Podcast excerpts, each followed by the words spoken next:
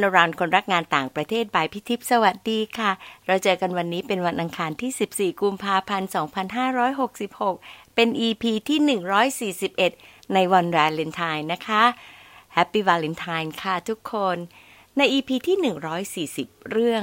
กล้าเริ่ม พีสรุปเอเซนสามเรื่องค่ะ เรื่องแรก noise ที่ห้ามเราเริ่ม จริง ๆ อาจจะมาจากตัวเราเอง เราเอาข้อกังวลมาเป็นการหาวิธีป้องกันแล้วก็ลดความเสี่ยง เพื่อให้เริ่มแล้วก็ทำต่อได้ค่ะ เรื่องที่สองอาหารที่เป็น plant based คืออีกหนึ่งทางเลือกของการบริโภคในปัจจุบันและอนาคต เรื่องที่สามการเป็นคู่ความร่วมมือที่ดี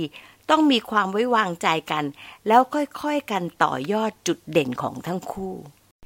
ในธีมของเดือนกุมภานี้ พี่ใช้คำว่าช่างกล้า ซึ่งก็อยากจะย้ำอีกครั้งหนึ่งนะคะ ว่าอาจจะดูประชดประชันแกมหมั่นไส้ แต่พี่มองงี้ค่ะว่า มันเหมาะเจาะกับยุคของเราที่ต้องผ่านน้อยต่างๆ ไปให้ได้ แล้วก็ปรับให้เป็นเชิงบวก เพื่อที่จะให้เราขยับต่อค่ะ แต่ก่อนจะไปถึงแขกรับเชิญ อยากจะเล่าถึงน้องพีพัฒพัทรนุธาพรที่เรียนปริญญาเอกอยู่ที่ MIT Media Lab พี่ไม่ได้รู้จักค่ะ แต่ประทับใจสุดๆ จากการฟังที่ได้พูดคุยกับคุณสุทธิชัยหยุ่นสัมภาษณ์สองสามหน แล้วก็ครั้งแรกเนี่ย เมื่อธันวาปี 2564 ทำให้พี่ได้สรุปความกล้าของคนที่ไปอยู่ที่ MIT Media Lab สามเรื่องค่ะ เริ่มจากความกล้าหลุดโลก คือคิดทำในสิ่งที่จะมี Impact ในอีก 200 ปีข้างหน้า ไปถึงอีกเรื่องหนึ่งคือความกล้าคิด เหมือนกับการสร้างภูเขา โดยเดินไปข้างหน้าเพื่อสร้างถนนกลุยทาง ให้เป็นคนแรกที่สร้างภูเขา ไม่ใช่เดินตามทางที่มีอยู่ค่ะ ทางที่มีอยู่คือสิ่งที่อยู่ข้างหลัง แล้วก็ไปพร้อมกับอีกตัวหนึ่งก็คือ ความกล้าลุยทำตัวเป็นตะปูที่ยื่นออกมาแต่ไม่ถูกค้อนทุบค่ะ ความกล้านี้เอามาเชื่อมโยงกับความกล้าของแขกรับเชิญได้ดีเลยล่ะค่ะ ตอนนี้ของเลินเพลินๆ พี่ตั้งชื่อว่ากล้าท้าอนาคต เป็นการ move ของแขกรับเชิญสู่ move me ภายใต้บริษัทชื่อ Urban Mobility Tech ไม่ใช่บริษัทตุกตุกแต่ใช้รถตุกตุกไฟฟ้า เดินทางเฉพาะย่าน เรียกรถผ่านแอปในระบบ Ride Sharing ทางเดียวกันไปด้วยกันได้ 6 คน สะดวกกับพี่เองด้วยค่ะ เพราะว่าก็ไม่ได้อยู่ไกลจาก BTS อารีด้วย แขกของเราเป็นผู้ร่วมก่อตั้ง Move Me มี drive เรื่องของ shaping future of mobility ต้องการสร้างอนาคตของการเคลื่อนย้ายคน พี่มิก กฤษดา กฤตยากีรณะ เป็นน้องฟูไบรท์รุ่นแรก ๆ ที่ยังคงเป็นสุด love ของพี่มาจนถึงทุกวันนี้ค่ะ จบวิศวกรรมเครื่องกลมาโดยตลอดตั้งแต่ปริญญาตรีจากจุฬา ปริญญาโทจากเคมบริดจ์แล้วก็ปริญญาเอกด้วยทุนฟูไบรท์จากมหาวิทยาลัยสแตนฟอร์ดไม่ใช่ MIT แต่ความกล้าไม่แพ้กันแน่นอนค่ะ พี่มิกยังพ่วง certificate ที่เกี่ยวข้องกับ powering innovation and entrepreneurship ด้วยนะคะ พี่มิกเคยมาร่วมรายการใน EP ที่ 27 เรื่องผู้นำหนุ่มสาวกับ how to ครั้งนี้ได้โอกาสซูมทำให้พี่ได้โอกาสถามตามใจนึกได้เยอะเลยล่ะค่ะ มาฟังนะคะว่าพี่มิกกล้าท้าอนาคตได้ยังไง แล้วจะไปต่อแบบไหนฟังเลยค่ะ สวัสดีค่ะมิก ครับ สวัสดีครับพี่ทิพย์ครับ ค่ะ ขอบคุณที่ตื่นแต่เช้านะ วันนี้มาคุยกันครับผมพี่ก็เป็นลูกค้านะ แล้วก็ได้ไปเจอมิกด้วยตอนที่กำลังจะขึ้นมุกมีพอดี ก็มานั่งคิดว่า เออ ตั้งตอนชื่อนี้ว่ากล้าท้าอนาคต มิกคิดว่าจริง ๆ มิกกล้าท้าอนาคตหรือปะ อืม ไม่ได้คิดอย่างนั้นนะครับ จริง ๆ ก็หลาย ๆ ครั้งก็ไม่ได้คิดว่าสิ่งที่ตัวเองทำมันมันกล้าอะไรเนาะก็คือทำไปไม่ได้คิดอะไรจนมีคนทักอะไรอย่างเงี้ย ก็เคยมีคุยกับผู้ใหญ่ที่ที่เขารันธุรกิจแบบใหญ่ ๆ ในเมืองไทยเลยอย่างเงี้ยแล้วผมก็เล่าสิ่งที่ผมเขาให้เขาฟังอะไรอย่างเงี้ย แล้วเขาก็บอกว่าโอ้โหทำไมถึงกล้าอย่างนี้ ซึ่งพอเราฟังดูแล้วก็ตกใจแล้วก็แบบอุ๊ยตายละแย่ละเราไม่ได้คิดอะไรหรือเปล่า เลยเลยเลยบอกว่ากล้าหรือเปล่า เป็น question mark ในหัวไม่ได้คิดว่าทำไปแล้วคิดว่าเฮ้ยนี่เป็นสิ่งที่เราต้องกล้าทำแต่คิดว่าเฮ้ยนี่เป็นสิ่งที่จะทำแล้วก็ทำแล้วไม่ได้คิดว่ามันมีเอ่อมีอะไรที่เสี่ยง คือคือคิดว่ามีความเสี่ยงแต่หมายถึงว่า พอคนอื่นดูแล้วเขาจะมองว่าโหคนนี้เอ่อทำไมถึงคิดอย่างนี้อะไรอย่างเงี้ยครับเออใช่ แล้วได้แรงมาจากไหนถึง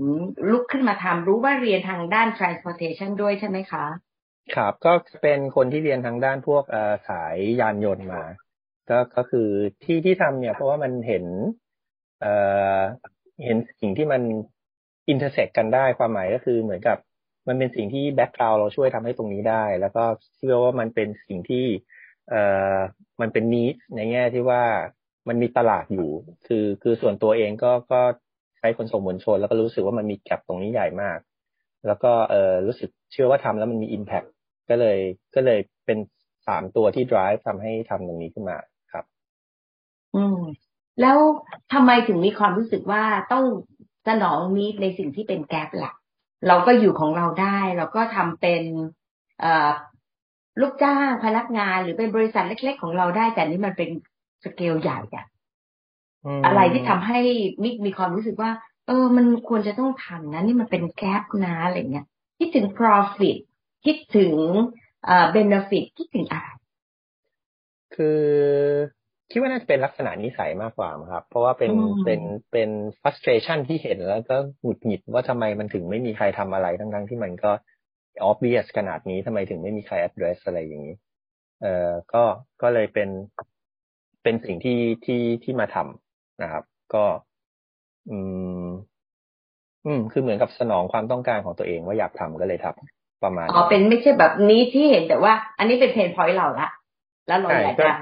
อืมคือรู้สึกว่าคือ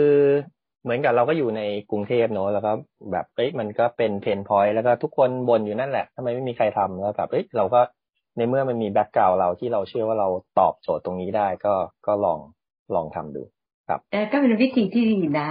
แล้วทำไมถึงเรียกตุ๊กตุ๊กล่ะ เพราะเรามีตุ๊กตุ๊กอยู่เยอะ แต่แต่ว่าไปพี่ก็เห็นจุดหนึ่งที่ตุ๊กตุ๊กมันกำลังจะ down อะ อืม คือจริงๆทำไมถึงเป็นตุ๊กตุ๊กอันนี้เป็นเป็นคำถามยอดฮิตแล้วคนคนจะคิดว่าเราเป็นบริษัทตุ๊กตุ๊กแต่จริงๆเราเราไม่ได้มองว่าเราเป็นบริษัทตุ๊กตุ๊กนะครับเอ่อคือเรามองว่าเราเป็นเรื่องการเดินทางของคนในเมือง แล้วก็คือชีวิตคนในเมืองเนี่ยเอ่อสิ่งที่เราเห็นคือส่วนใหญ่เขาจะเดินทางระยะสั้นๆ คือเขาใช้เชื่อมต่อคนส่งมวลชน หรือไม่ก็คือเขาก็ใช้แบบไปกินช็อปอะไรแถวบ้านคราวนี้ทำไมถึงมาเป็นตุกๆ เพราะว่ามันเกี่ยวกับเรื่องผังเมืองของเราด้วยนะครับก็คือผังเมืองของเราเนี่ยมันเป็นตรอกซอกซอยเล็ก ๆ อะไรอย่างเงี้ยเพราะฉะนั้นตุกๆ มันก็มีจุดแข็งของมันเอ่อในแง่ที่ว่าเอ่อมันเป็นคล่องตัวมงเลี้ยวแคบเอ่อก็เอ่อกระทัดรัดอะไรอย่างเงี้ยครับ มันก็เลยเป็นจุดแข็งของของสามล้อ เสร็จแล้วเอ่อที่มันเริ่มดาวเนี่ย เพราะว่ามันคือสมัยก่อนมันมอเตอร์ไซค์ยังแพงเนาะเสร็จแล้วพอพอถึงจุดหนึ่งที่ราคามอเตอร์ไซค์มันได้ปุ๊บมันก็เลยทำให้การเดินทางที่สวิชจากการที่ต้องไปแชร์กับคนอื่นเนี่ย มาเดินทางด้วยคนเดียวเนี่ยราคามันเริ่มเข้าถึงได้ คนก็เลยสวิชไปใช้มอเตอร์ไซค์มากขึ้น มันก็เลยทำให้สามล้อเนี่ยค่อยๆเหมือนกับมาเก็ตก็หายไปเรื่อยๆแล้วก็มันก็กลายเป็น เจาะเป็นกลุ่มนักท่องเที่ยวหรือใช้ขนของเป็นหลักมันก็มาเก็ตจะเริ่มชิฟครับ แต่ของเรามองเนี่ยก็คือเรามองว่าเอคือมันมีเทคโนโลยีเข้ามาเนาะคือสมัยก่อนเนี่ย การแชร์มันจะเป็นแชร์ที่แบบ เรียกว่ายังไงดี ไม่ได้ตอบโจทย์ส่วนบุคคล มันเป็นแชร์ที่แบบว่า อ่า คุณเหมือนเหมือนมาเจอกันที่จุดนี้นะแล้วเดี๋ยวคันนี้ก็จะไปตรงนี้นะคือมันมันไม่ได้ตอบโจทย์ว่าจริง ๆ ฉันอยากจะไป บ้านฉันแต่ว่าเออเนื่องจากพอแชร์กับคนอื่นมันก็เลยไปบ้านฉันไม่ได้ แต่ว่าสิ่งที่เราทำเนี่ยก็คือเอาเทคโนโลยีกลับมา เอา mobile technology ทำให้เรารู้ว่าแต่ละคนจะไปไหน แล้วเราก็ใช้พวกซอฟต์แวร์เข้ามาช่วยจับ แล้วก็ตัวฮาร์ดแวร์ก็คือเป็นตัวรถสามล้อครับ อืมแล้วพวกนี้ใช้กับมอเตอร์ไซค์ได้ไหมทำไมไม่เป็นมอเตอร์ไซค์คือคิดว่าจุดแข็งของพวกเราที่มูฟมีครับ ก็จะเป็นเรื่องการแชร์ลิงคือคือยังไม่ไม่ ยังไม่อยากสนับสนุนให้มีการแชร์บนมอเตอร์ไซค์ก็เลย ยังไม่ไปเวนั้น แต่ถ้าถึงวันหนึ่งเราคิดว่าเฮ้ยมอเตอร์ไซค์เรามาแชร์กันสองสามคนก็อาจจะลองเปลี่ยน ลองเปลี่ยนแนวคิดได้เหมือนกันครับอืมก็คือเป็น sense of sharing ที่ออกมาเหมือนกับสมัยก่อนที่เราชอบพยายามที่จะให้มีคาพูเนาะใช่ใช่แต่คือคาพูสมัยก่อนมันคือ ฉันต้องรู้จักคุณ ฉันรู้ว่าคุณต้องไปไหน แต่สมัยนี้คือด้วยด้วยมือถืออย่างเงี้ย มันมีหลังบ้านระบบที่ผมสามารถรู้ว่าแต่ละคนไปไหนได้ โดยที่มันไม่ต้องรู้จักกันอะไรเงี้ยครับ มันก็ทำให้วิ่งอัพตรงนี้ขึ้นมาได้ค่ะ ระบบหลังบ้านทำยากไหมกว่าจะมาถึงจุดที่มันเ t เบิลพอ โดยเฉพาะฝนตกเราจะเห็นละ MuvMi ตรงนี้ไม่ไป MuvMi ตรงนี้ไม่ไป เอ๊ะอุปสรรคมันคืออะไรโอ้ยังยากครับตอบ เลยยังยากอยู่เหรอยังยังเป็นอะไรที่เราก็พยายามพัฒนาไปเรื่อยๆ ก็ดีขึ้นกว่าแต่ก่อนเยอะครับคือถ้าเกิดคนใช้มูมีมาตลอดเนี่ยก็ก็จะก็รู้เลยสมัยก่อนก็ยังไม่ stable เนาะก็จะล่มค่อนข้างบ่อยอะไรเงี้ยพอฝนตกก็เอาละเริ่มละ คือส่วนหนึ่งมันก็เป็นเรื่องเรื่อง load ของคนที่ใช้เยอะในช่วงฝนตก เพราะว่าสิ่งที่น่าสนใจก็คือพอฝนตกแล้วเนี่ย มันบอกว่าระบบเราล่มไม่เชิงนะเพราะว่าระบบกรุงเทพมันล่มหมดเนาะคือ system meltdown ในแง่ที่ว่า เอ่อใครลองเรียกพวกเรียก Grab Uber หรือว่าอะไรพวกนี้มันก็ไม่มีเหมือนกันคือแท็กซี่คือทุกอย่างมันมันพังหมด เพราะฉะนั้นเนี่ยก็คือมันมันก็เลยเป็น challenge ที่ที่มันไม่ใช่แค่ระบบเราอย่างเดียวมันเป็น environment ด้านนอกรวมถึงน้ำท่วมด้วยเหมือนกันที่เราไม่ไปรับจริงๆนี่คือมันมันน้ำท่วมแล้วมันไปไม่ได้ คือมัน physically impossible อะไรอย่างเงี้ยมันก็เป็นเป็น challenge ของของคนกรุงเทพแล้วกัน ครับ เพราะฉะนั้นเราไปได้เฉพาะที่เอ่อน้ำท่วมในระดับที่รับได้เท่านั้นมันจะมีสเกลของมันใช่ใช่ครับ คือเลยครึ่งล้อไปเมื่อไหร่นี้เราเริ่มกังวลแล้วแต่จริงๆคือครึ่งล้อเนี่ยรถธรรมดาก็กังวลเหมือนกันมันก็เป็นกันหมดนะครับ อืมครับเพราะฉะนั้นมันจริง ๆ มันก็ไม่ได้แตกต่างมาก challenge มันก็เป็น challenge ของกรุงเทพจริง ๆ อย่างที่มีว่าเนาะใช่เพราะเพราะวันที่เรา meltdown จริง ๆ เนี่ยคือคือโอ้โหเราเรา คือพี่พนักงานขับรถถ่ายรูปให้ดูคือมันน้ำท่วมแบบมิดล้อเลย แล้วคือมันไม่ใช่รถเราตายคันเดียวมันมันเป็นแถบอะไรเงี้ยเลนรถมันหายหมดอะไรเงี้ย มันก็เป็นอย่างที่บอกเป็น challenge ของคนกรุงเทพที่ขับ ไม่ไม่ใช่แค่แค่มูฟมีอย่างเดียวครับค่ะ กับอีกเรื่องหนึ่งที่พี่สงสัยนะเพราะพี่ก็ได้คุยกับพี่คนขับเหมือนกันบ้านเอ่อหลังบ้านทำยังไงกับพี่คนขับ เราฝึกอบรมอะไรยังไง แล้วก็ทำให้เขา ปกติเนี่ย ตุ๊กๆจะสนทนามันแล้วแต่คนเนาะแล้วแต่นิสัยคน แล้วก็การสนทนามันไม่ได้ง่าย แต่ว่าลักษณะของการสนทนาของเขาพี่ว่ามันต้องฝึกความกล้าบางอย่างนะ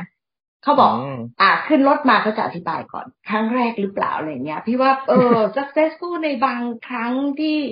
amazing เหมือนกันนะ นี่ก็ถือว่าให้ feedback กับคนจัดคนเจ้าของเลยเนี่ย ก็อันนี้จริงๆน่าสนใจเรามีเทรน แต่แต่แต่เราไม่ได้เทรนที่แบบพอขึ้นมาแล้วถามว่าขึ้นครั้งแรกหรือเปล่า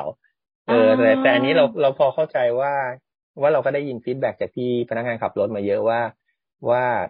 มันจริงจริงจริงที่ถูกต้องอะ เราต้องพยายาม educate ฝั่ง user side คือฝั่งคนใช้เนาะ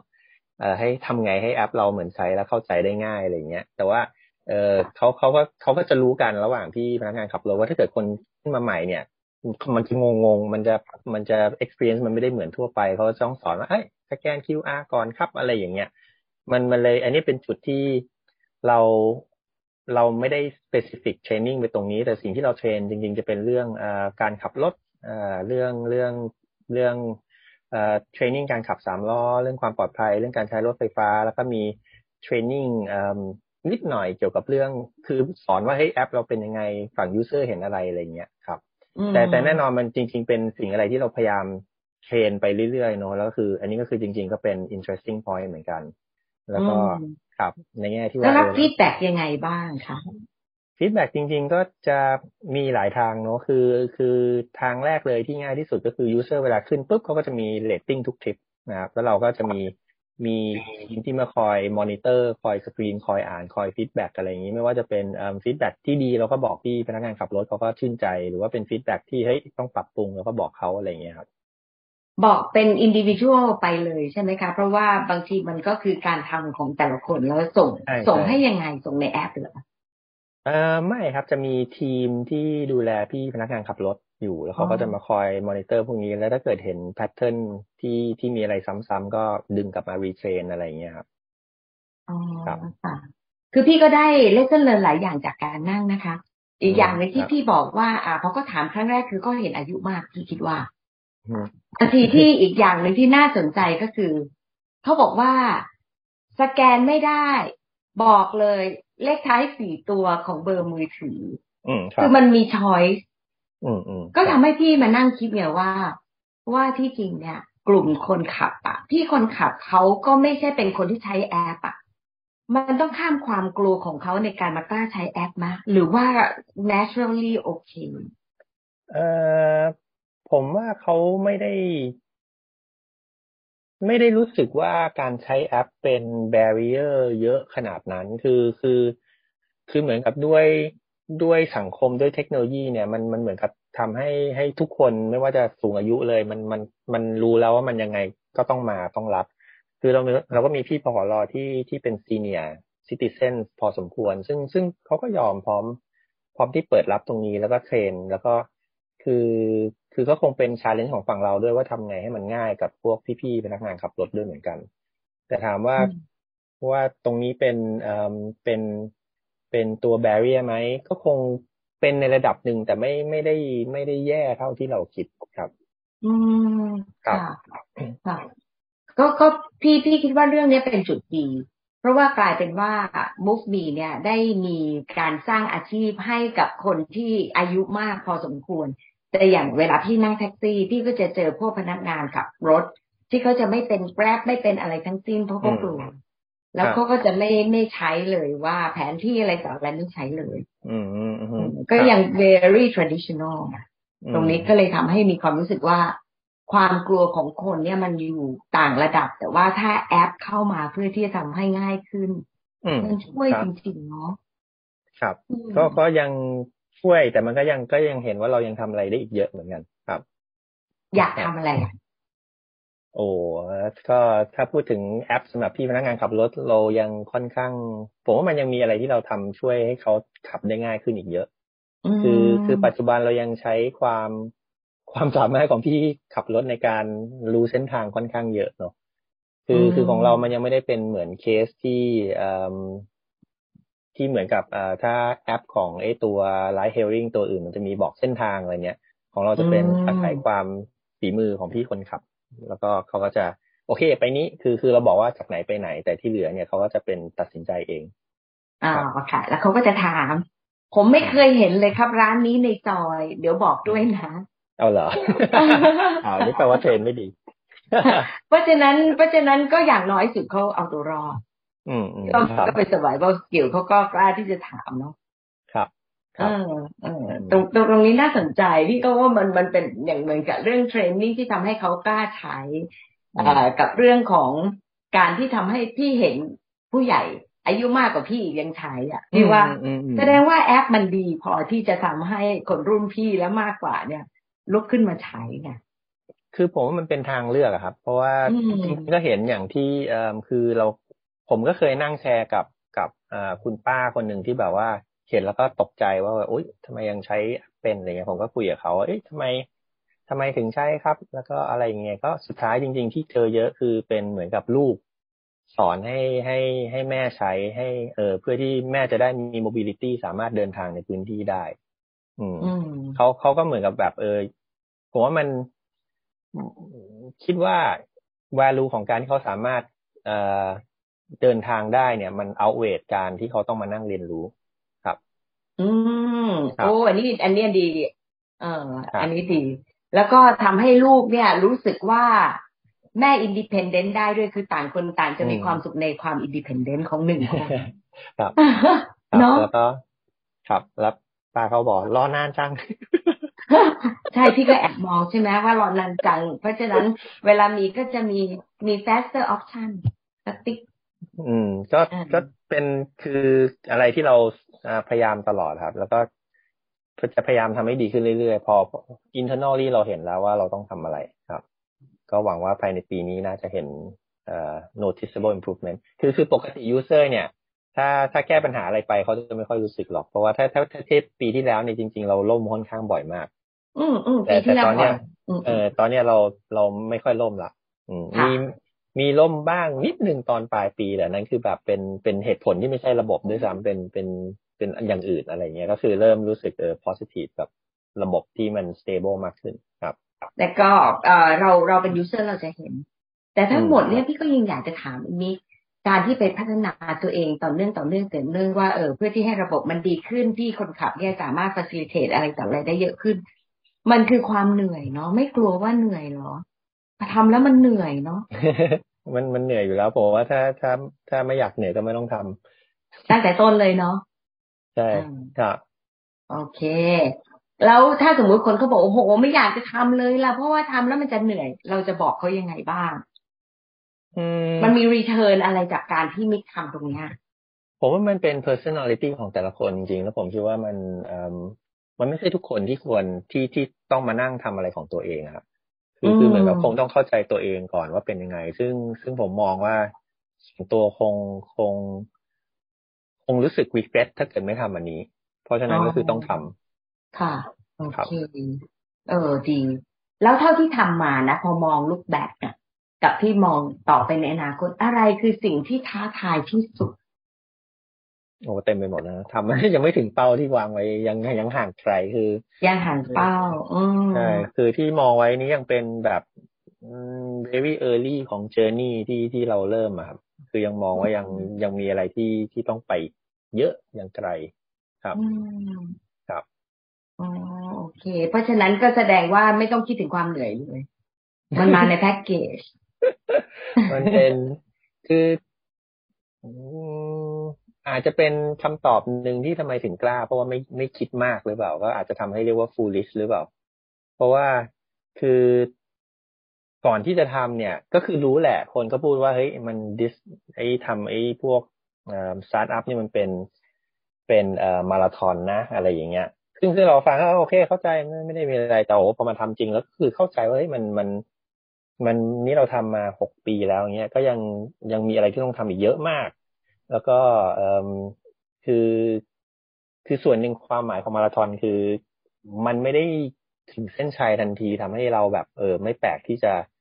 ที่จะแบบเฮ้ยเรา คนเขาถึงพูดว่ามันก็แบบเรียนรู้ไปเรื่อยๆเนาะคนก็แบบทำสตาร์ทอัพต้องอย่าลืม set mini milestone อะไรอย่างเงี้ยเราก็ไม่ได้คิดอะไรมาก แต่พอมองกลับไปว่าเอ้ยเออจริง ๆ คือแบบมันพอวิ่งมานานๆหกปีแล้วเงี้ยบางทีถ้าเกิดไม่ไม่นึกกลับไปว่าเฮ้ยเรา success ตรงไหนบ้างบางทีมันก็ทำให้เอ่อ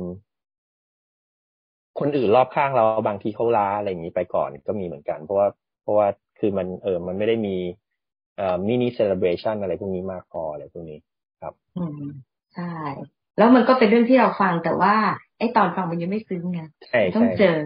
ใช่ครับ เจอแล้วก็จะซึ้งขึ้นเนาะอืครับมโอเค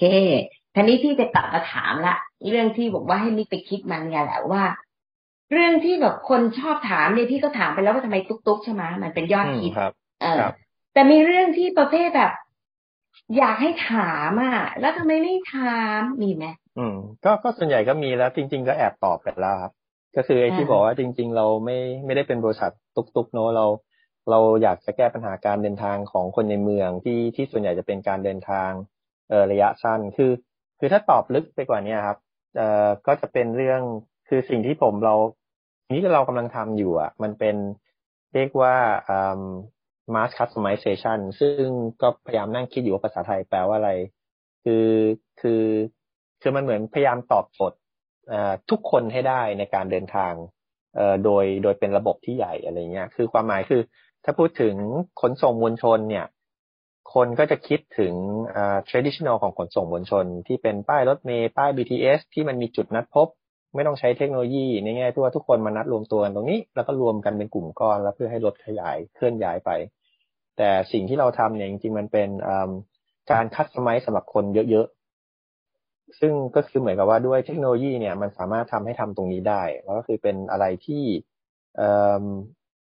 คิดว่ายังค่อนข้างเออร์ลี่อยู่คนเลยจะมักจะมองบริษัทเราว่า Move มีเป็นบริษัทสามล้อ แต่จริงๆ เรามองว่า Move มีจริง ๆ เป็นเป็นสิ่งที่เราทำคือ urban mobility การเดินทางคนในเมือง โดยที่จุดที่เราโฟกัสหลักๆคือทำไงให้ตอบโจทย์คนแต่ละคนได้ในจำนวนเยอะๆอย่างนั้นมากกว่าครับ แล้วก็ที่จริงคือมาจากชื่อบริษัทเลยแหละ แต่ว่าคนเนี่ยมันเป็นแบรนด์เพราะเห็นตุ๊กตุ๊กไงอ่าครับ ประมาณนั้นครับ แล้วก็ก็คือเชื่อว่าเอิ่มเราเชื่อว่า solution ที่เราพัฒนาอยู่เนี่ย สามารถ apply กับพวกหัวเมืองต่าง ๆ ได้ คือแบบแทนที่คุณจะจะมองว่าต้องมีเอิ่มต้องขึ้นเป็นระบบรถรางอะไรอย่างเงี้ย หรือหรือจริง ๆ คือคือต้องใช้รถบัสขนาดใหญ่เงี้ยจริง ๆ ถ้าเกิดใช้ซิสเต็มแบบของเราอย่างเงี้ย มันสามารถเอ่อ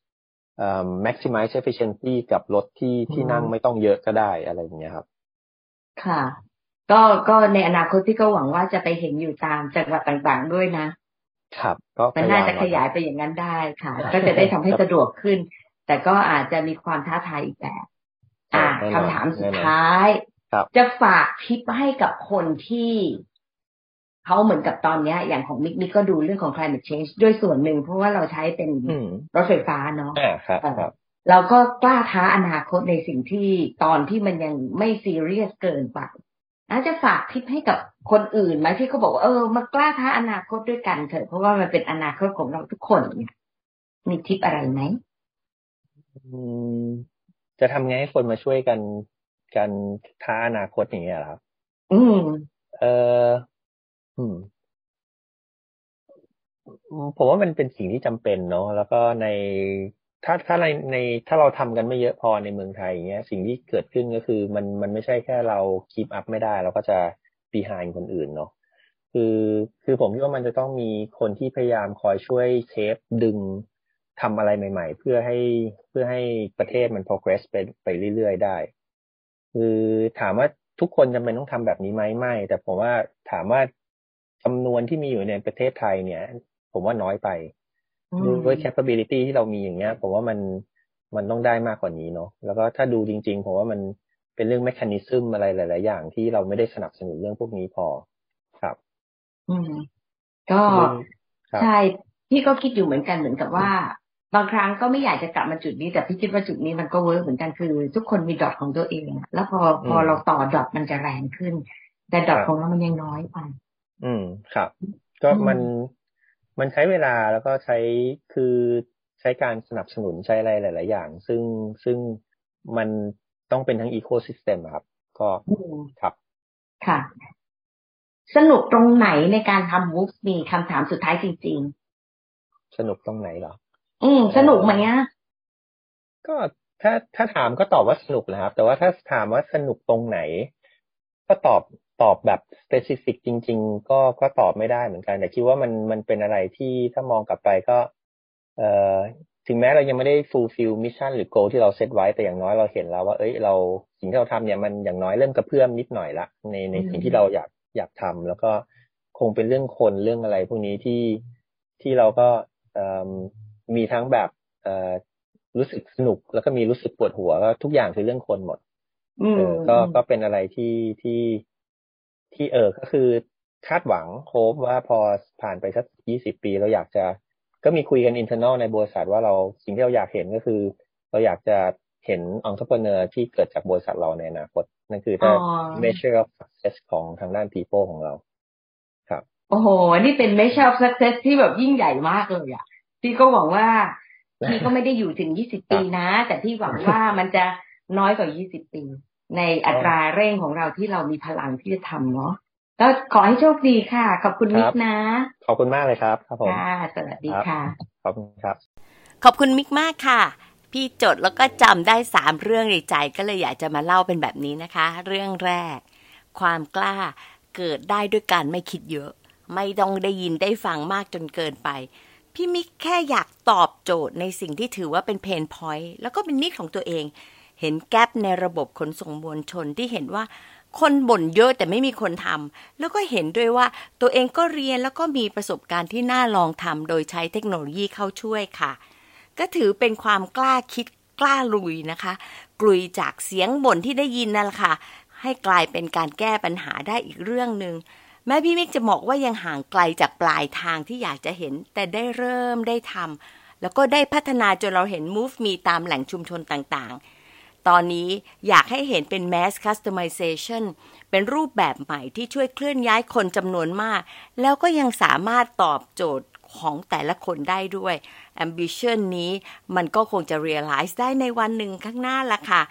อีกอย่างหนึ่งก็คือ ยังกล้าท้าอนาคตเรื่องของการลดโลกร้อน แล้วก็ให้พวกเราเนี่ยมาช่วยกันทำในสิ่งที่เป็นประโยชน์ด้วยให้กับประเทศนะคะ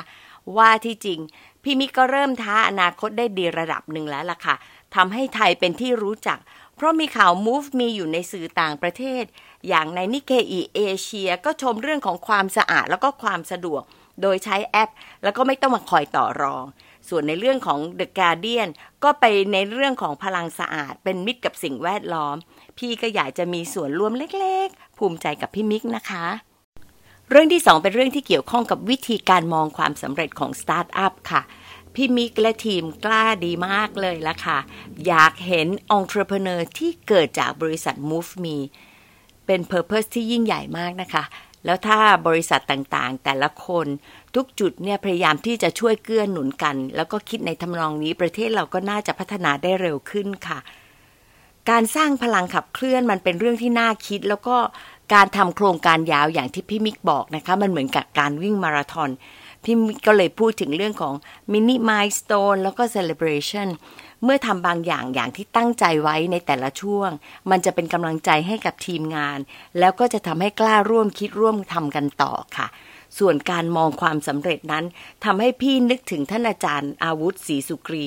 ท่านอายุ 90 กว่าแล้วนะคะ แต่พอถามอาจารย์ว่าอาจารย์ภูมิใจในความสำเร็จที่ผ่านมาของตัวเองยังไงบ้าง ท่านตอบว่าไม่มีเวลาไปคิด เพราะยังมีอะไรที่ต้องทำต่ออีกเยอะเลย มันโดนใจพี่มากเลยค่ะ พอพี่ฟังพี่มิกแล้ว พี่ก็เลยยิ่งคิดว่า คนเก่งจริงเนี่ย มักจะมองไปข้างหน้าเพื่อทำเรื่องที่ยิ่งท้าทายต่อๆไปนะคะ เรื่องที่สามคือความกลัวในบางครั้ง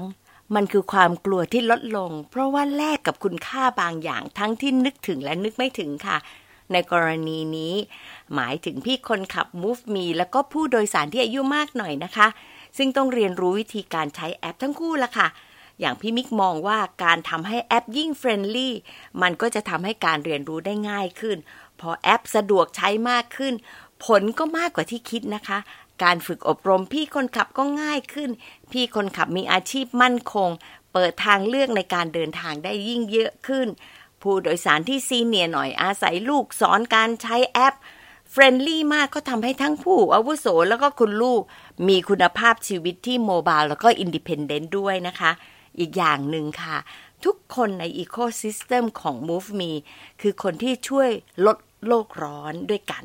พี่ก็หวังว่าคนอื่นๆ อาจจะได้รับรู้แล้วก็ช่วยกันหาทาง ลดความร้อนของโลกนี้ จากความสามารถของตัวเองในด้านอื่นๆด้วยนะคะ